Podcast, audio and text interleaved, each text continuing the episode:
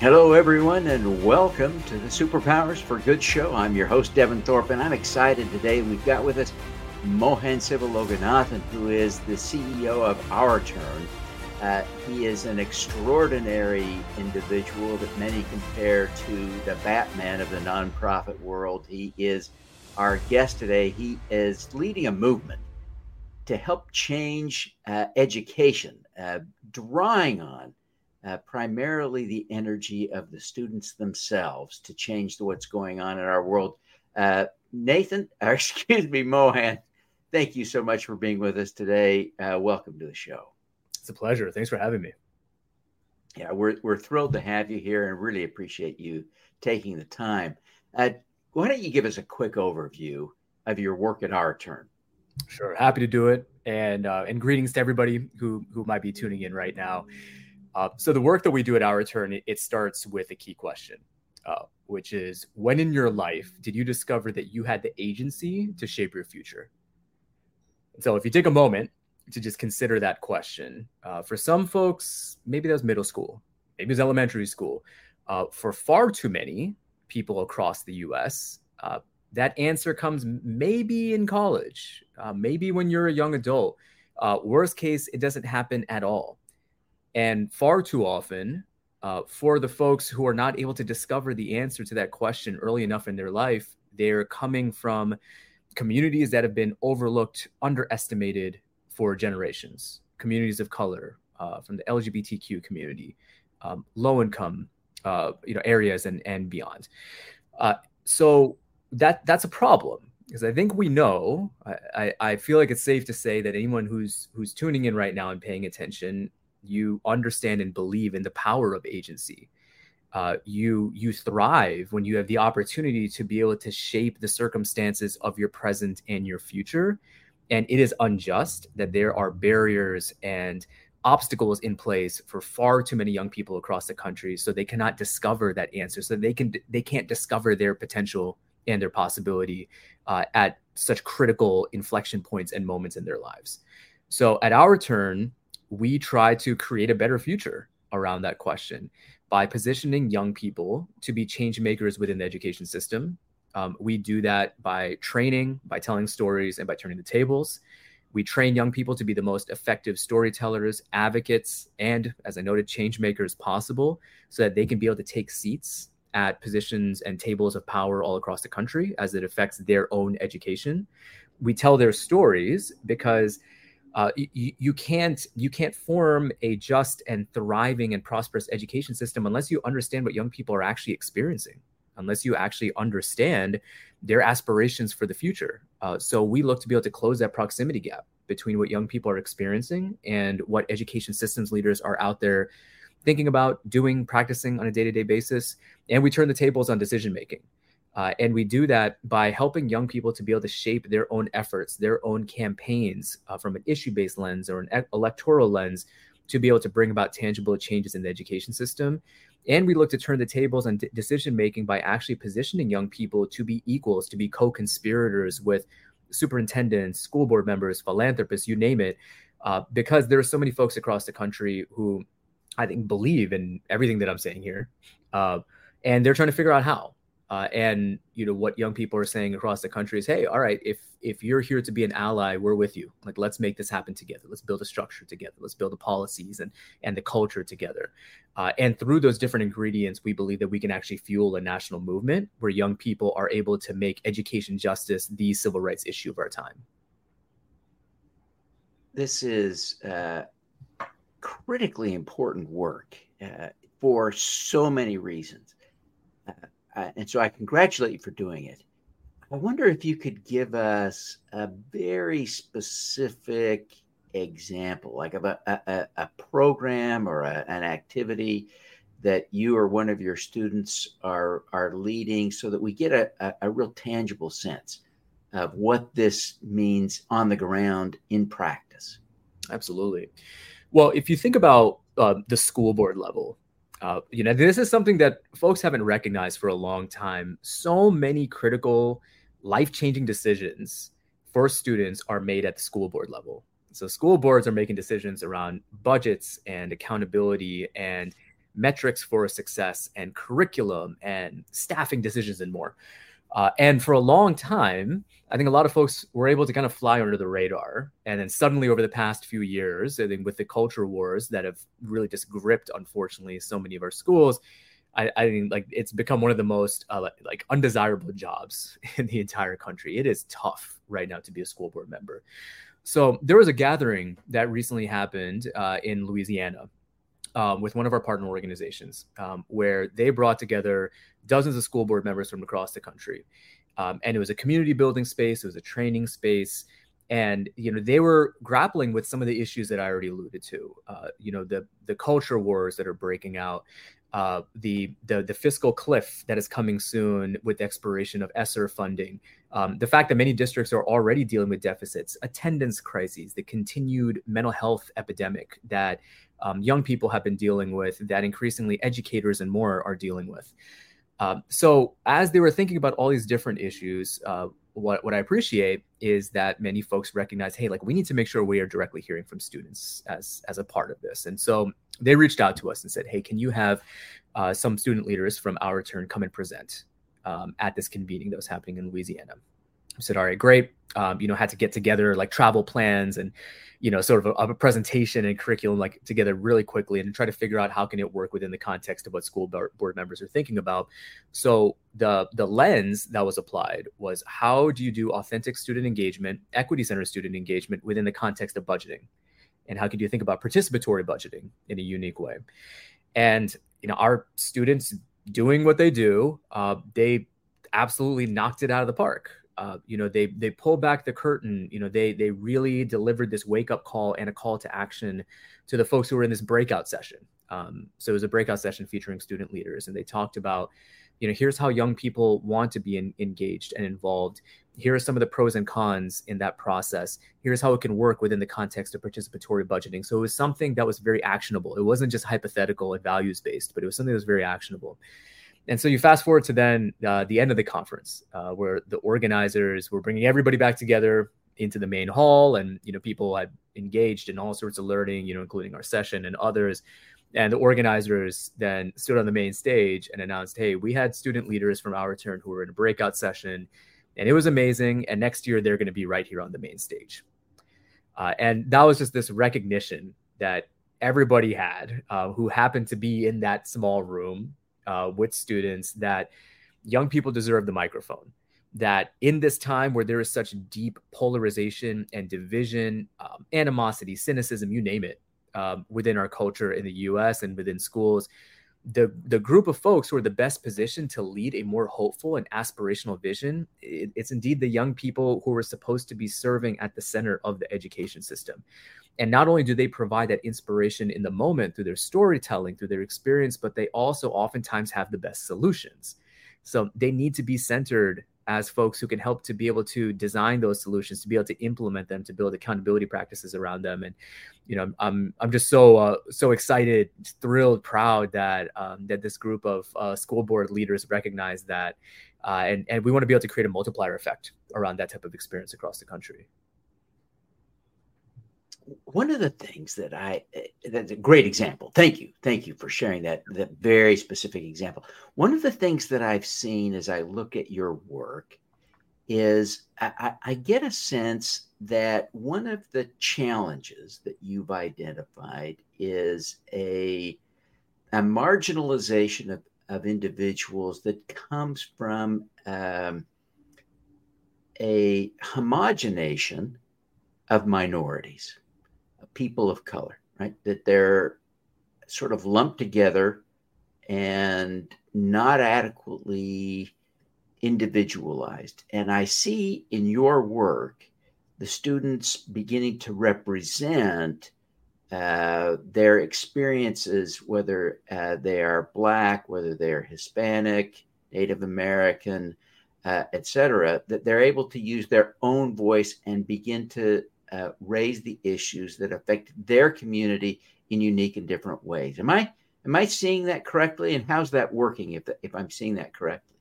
Absolutely. Well, I, I think you're pointing to multiple issues that exist within the education system. Um, so certainly you have uh, literal segregation that happens in terms of policies, uh, in terms of uh, you know school populations and geographies. Um, you also have the, these one size fits all approaches um, that have existed within the education system literally for for decades, um, and we have not advanced, we have not evolved. And, and I think to understand why it's so necessary to meet young people where they're at at an individual level, um, I would ask anybody who maybe is working professionally right now, when you think about uh, what is it that lights you up, uh, what is it that makes you thrive, uh, you know, what are the things that you're proud about? Do you think in terms of um, metrics? You know, do you think in terms of resume bullet points, or do you think about uh, you know how it feels when you have a certain ability to actualize your vision? Uh, do you think about how it feels when you're able to be a creative problem solver? Do you think about how it feels when you have allies around you and when you're able to collaborate and build networks and community um, when you can go out and do something that, that maybe you didn't think was possible before and and if that's the case and i'm willing to make a bet that for most folks like that's where you're at. You're not it's not so much in terms of just the resume but like those those feelings that you have knowing that you as a person are able to thrive then that is the type of pathway that we have an obligation to to ensure that young people also have that type of access like down to the individual human being level. Uh, but within education uh, I think under look, I understand like the, the the data and the rationale behind it. Like a lot of times we're thinking, all right, well, it's just about math scores and that's it. You know, it's just about English. Um, and that's it. And I'll tell you, like, you know, for me, I'm I'm in this work in social justice now. I've been in this space for 15 years. I majored in electrical engineering. So like math and and physics and, and all of that, like that was my life, you know, for you know, my bachelor's degree and in high school leading up to that. Like I remember very little of any of that stuff. Like very little. I think like maybe some of the approaches in terms of critical thinking like i think and being analytical are, are still part of me. Um, but like my my ability now to have a certain level of agency and, and allyship and affirmation like that's the stuff that really matters to me. And that is a that is a very personal experience to me. Uh, and that is the type of opportunity i would want young people to have all across the country um, however they might be engaging the education system. This is just critical work that you're doing, Mohan, and I really appreciate you taking the time to be with us today. Um, let me just um, say, as we, we we're going to transition, we're going to take a quick break. Uh, we're here with today. We're we're extraordinarily grateful to have uh, Mohan Sivalog and Nathan, Nathan Sorry, Mohan. I apologize. I, I, I tried. I practiced. uh, but but we are so grateful to him. Uh, he is the CEO of Our Turn. Uh, he is uh, an exceptional individual. We, we, look forward to further discussion with him. We're going to be talking about his superpower when we come back. But we uh, we're going to take a quick break. So uh, stick around. We've got great stuff yet to come. Learn how to make money with your crowdfund investing at the September Super Crowd Hour webinar. Drawing on decades of finance experience, I'll teach you how to make money, not just a difference. You will increase your impact by increasing your financial returns. Register today at thesupercrowd.com. Want to learn from the world's great changemakers? Find your superpower Subscribe to the Superpowers for Good newsletter at superpowersforgood.com. Make your strengths into superpowers that will change the world. Join the super crowd today. Superpowers number 4 good.com. Hi, I'm Julianne Meyer, the host of Own Your Wellness, and you can watch my show on Mondays and Thursdays from 4 to 5 p.m. Pacific on Achieve TV right here on E360 TV. Remember, there's more to health and wellness than broccoli and burpees.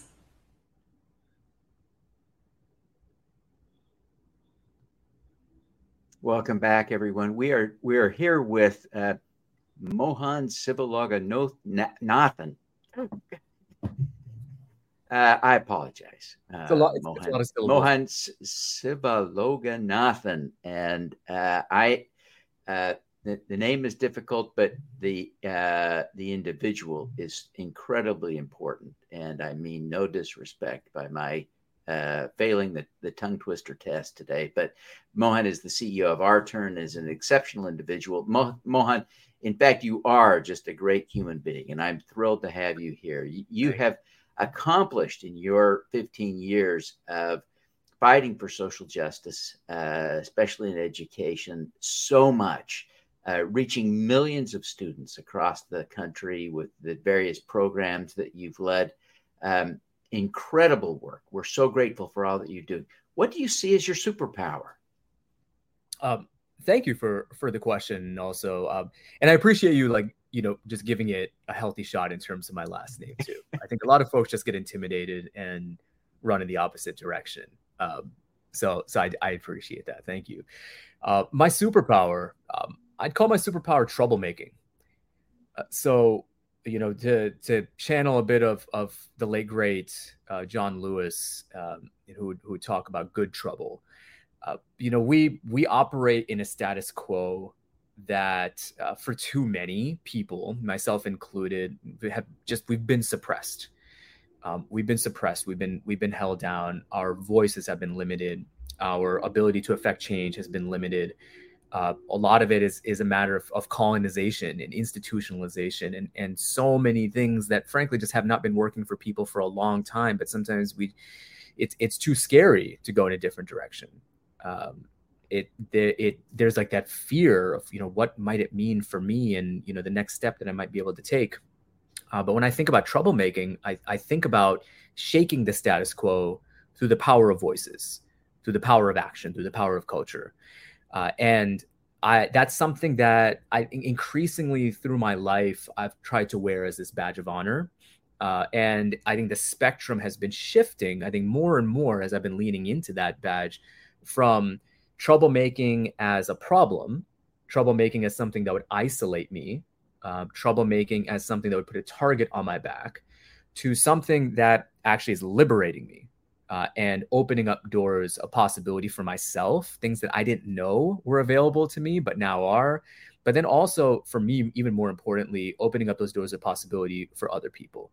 Um, because I think about, for instance, uh, you know, coming up first in the corporate world and then even early on in, in the nonprofit sector just the many times where again i felt like i had a target on my back where um, you know i might try and say or do something that deviated from the status quo and um, and the attacks the the the the literal the metaphorical attacks that i would receive uh, and thinking about like that is not an experience that is unique to me uh, because so many of those things that i was experiencing or detecting related to different forms of of inequity, um, of feeling oppressed, of feeling isolated. It, it's an experience that so many people are going through to this day, and uh, and nobody deserves that. Uh, so I, and I think that's like kind of like the the floor, right? Like nobody nobody deserves that to feel like that type of burden on them. Um, but I think if you look at like the ceiling and actually breaking through that ceiling, imagine if if folks had the courage and the pathway and the liberation to be able to exercise their voice for positive social change even for just changes in their own lives imagine what would happen within the education system as we deal with the climate crisis, when you think about economic inequality, when you think about the operation of corporations and beyond, imagine if we truly unlocked people. Uh, and I believe that requires troublemaking. It's we can't just speak it into existence. Uh, it's not going to happen uh, incrementally. It's going to happen if we are able to identify what that status quo is, and we're able to build the right, the right um, affirmation. I keep talking about affirmation, um, but but having the affirmation, having the support, the resources, the runway that's needed to actually fuel troublemaking. Um, and so uh, that's yeah what I would what I would define as my as my superpowers, identifying that and trying to live and breathe it day in day out. Well, I th- that really resonates with me. I have to confess, uh, I had the opportunity to meet John Lewis once. Uh, uh we were on a, a, a shared the podium at an event, and uh, he's he's an extraordinary role model for me, uh, even after his passing. Uh, and so the this idea of good trouble uh, resonates with me. So I, I, appreciate you sharing that and and leveraging that as a superpower. Can you think of an example of something that has come directly from your good trouble superpower? Mm, that's a great question. Great question. Yeah, uh, you know, um, I'm, I'm, i will go with the first thing that comes to mind. Um, so you know, you alluded to this earlier for for me in this this mantra, um, this identity that I'm, that I'm proud of as, as the Batman of social impact, as, as a nonprofit leader by day, uh, and a, a, a musician, a hip hop artist, public speaker by night. You know, and I and I feel like speaking and music that's this opportunity for me to really be able to amplify my voice. Uh, and to be able to reach more people, to be able to catalyze in really unique and powerful ways. So the, the example that immediately came to mind uh, is from uh, November 2016. Uh, and am I doing the? I am doing the math right. Great. so November 2016, um, I was invited to an event uh, which had 100 plus um, young, um, next gen, emerging leaders um, who are working across the corporate sector and nonprofit. Uh, and I was invited to come to this convening in DC and to be able to speak and perform. And uh, now this was about one week after the election um, you know, the, the U.S. presidential election in 2016. And uh, you know, I won't go into all the specific politics of it, but I think folks know what you know, probably know what I'm referencing, what that time was like. And uh, literally, as soon as I walked into this room, you know, it was uh, it was just it was dark. Uh, you could feel it. It was it was somber, um, and there was just this really tense, like just just thick emotion um, that was that was in the air. Um, and you know like I, I i was as i was in that room I was, you know i was feeling that too. Um i was feeling disappointment. Um, just like a, a, few days before i had people in my office um, at work at the, at the, time i was working in human services in new york. My team all together uh, and, and folks were crying. Folks were literally crying um, in my office. And so um, you know like this was like a just a really tough place for people to be able to navigate out of and um, and so I revised you know the the remarks that I was planning on, um, like literally right there as I'm in the room. And so I, I go on the stage, um, and I start with a performance of a song called um, called Our Time, uh, and I performed the song, and then from there delivered some remarks to the audience. And the the theme that I tried to share with people uh, is that like it's moments like this are are why we're here um, it's why we decided to take on a purpose oriented uh, field of work. Uh, it's it's why we've shaped our leadership in a certain way. It's why we've built this type of community in a certain way. Where again, you had hundred plus leaders who are there. Uh, it's it's something where yes, we're holding disappointment and sadness, and we need to try and find the fuel um, the energy, the motivation to be able to still charge forward and to recognize like this is indeed our time. This is our place, our moment. This is where we're supposed to be. Like this is this is a time to agitate more than you ever thought. Like not to fall back and to feel like, hey, it's not my moment anymore. But no, actually, this is your space. This is your lane. Um, this is my space and lane. Then let's so let's go out and be louder and bolder than ever. Uh, and I went off the stage. Uh, afterwards. And you know i talked with a few folks and you know again people who are maybe working in csr or working in nonprofits and there were multiple people who came up and said hey look um, i was thinking about literally like leaving this field of work. Like i was thinking about leaving the nonprofit space leaving this this purpose orientation. And i think it was going to be for me anymore but i found the fire again uh, and thank you. Uh, and that just it just meant it meant so much uh, for for so many of us in that space to like find that energy from each other. You know i don't share that story to say that hey like this was my unique form of music and troublemaking and speaking and i did this for people.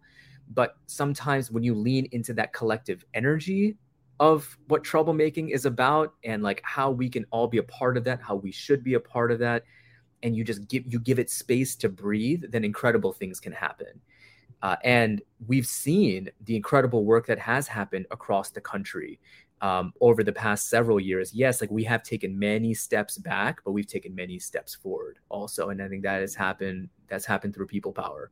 Um, that's happened through troublemaking. Yeah, well, that's that's a such a great example. Well, uh, Mohan, uh, as we wrap up here, I wonder if you would just take a quick minute, very quickly, tell us how people can learn more and get in touch. Yeah. Well, uh, again, this has been a pleasure to be here. Um, if if folks want to be able to connect with me, if I can be supportive as um, as an artist, a performer, um, as a um, as a speaker, from a consultative basis, um, you can reach out to me through my website. It's ahmen.us. That's A H M E N.us. Uh, you can find my contact information there, uh, my speaking background, my music, and so on. If you want to learn more about Our Turn, uh, go to itsourturn.org, I T S O U R T U R N.org. We are always looking for allies and partners. So, love to hear from you. Fantastic. Well, uh, Mohan, again, thank you so much for being here. We wish you every success in the great work that you're doing. Thank you. Much appreciated. All righty. Let's do some good.